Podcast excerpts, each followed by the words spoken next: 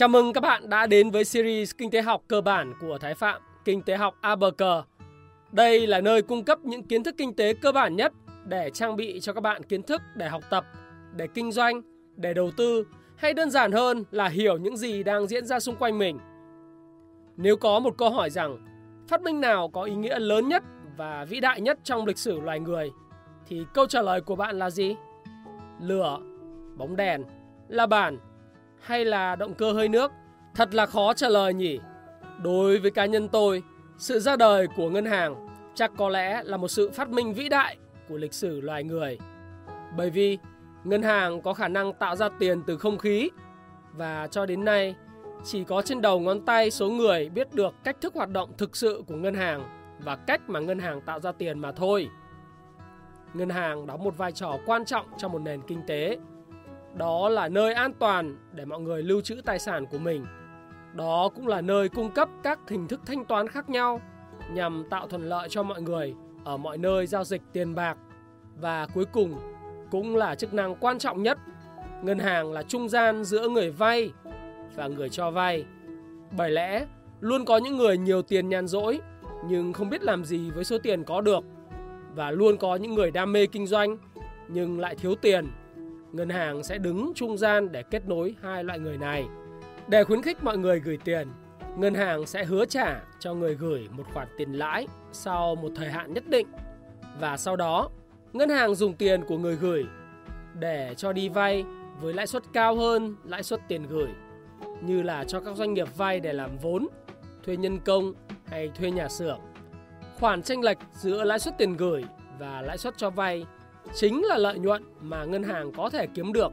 Vai trò này của ngân hàng là vô cùng có lợi bởi lẽ người gửi tiền thì an tâm với tài sản của mình, còn người đi vay thì có vốn để vận hành doanh nghiệp của mình. Điều này thúc đẩy nền kinh tế phát triển. Cũng nhờ vai trò trung gian tài chính này, ngân hàng đã tạo ra tiền, rất nhiều tiền từ số tiền gốc ban đầu. Tôi sẽ giải thích cho bạn hiểu điều này ngay sau đây. Hãy giả sử bạn gửi 100 đô la vào ngân hàng. Theo cách hiểu thông thường, ngân hàng sẽ dùng 100 đô la của bạn để đem cho vay. Nhưng thực tế lại không phải là như vậy. Sẽ xảy ra điều gì nếu tất cả mọi người đều đến rút tiền cùng một lúc và ngân hàng sẽ lấy tiền ở đâu ra để trả bạn? Để giải quyết vấn đề này, chính phủ sẽ yêu cầu các ngân hàng lập ra một khoản dự trữ bắt buộc. Mực dự trữ bắt buộc này sẽ tùy thời điểm và tùy tình hình kinh tế mà nó sẽ được quy định ở một mức nhất định. Chúng ta hãy quay lại ví dụ ban nãy. Sau khi bạn gửi tiền vào ngân hàng A 100 đô la, giả sử mức dự trữ bắt buộc là 10%. Lúc này, ngân hàng sẽ giữ lại 10 đô la và chỉ đem cho vay 90 đô la còn lại. Bạn thấy đấy, từ 100 đô la ban đầu, bây giờ tổng số tiền giao dịch trên nền kinh tế đã là 190 đô la. Và rồi một người khác lại vay 90 đô la rồi đem thanh toán với ngân hàng B.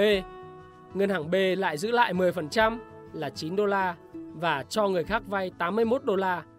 Quá trình này cứ tiếp tục diễn tiến cho đến khi ngân hàng cuối cùng đã dự trữ hết mức dự trữ bắt buộc và không còn dư tiền để cho vay nữa. Vậy thì làm thế nào để biết được cho đến khi nào thì vòng tuần hoàn này sẽ dừng lại? Và từ số tiền ban đầu, ngân hàng có thể tạo ra bao nhiêu tiền cho nền kinh tế? Để tính được con số trên, cần công thức gọi là số nhân tiền. Số nhân tiền bằng 1 chia cho mức dự trữ bắt buộc. Có nghĩa là số nhân tiền khi mức dự trữ bắt buộc là 10% là 1 chia cho 0.1 là 10. Ta lấy 90 đô la nhân 10 sẽ ra được tổng số tiền được sinh ra từ 100 đô la ban đầu. Bạn sẽ thắc mắc, tại sao lại là 90 nhân 10 mà không phải là 100 đô la?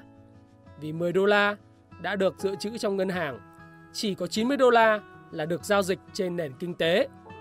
Bạn sẽ lại thắc mắc, làm sao lại có thể như vậy được? Ngân hàng không có khả năng in tiền, làm sao mà có thể tạo ra 900 đô la được?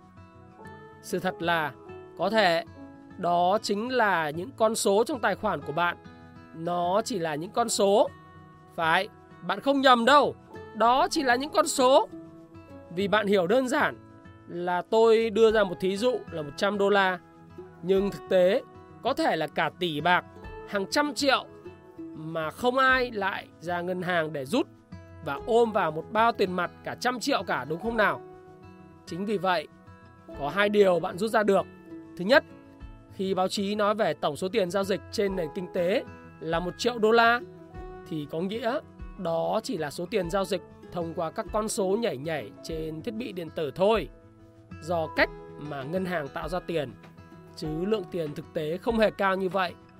Thứ hai, nếu người vay tiền không có đủ khả năng trả nợ, nếu số nợ đủ lớn dẫn đến một ngân hàng phá sản thì sẽ kéo theo các ngân hàng khác và các bên liên quan phá sản theo.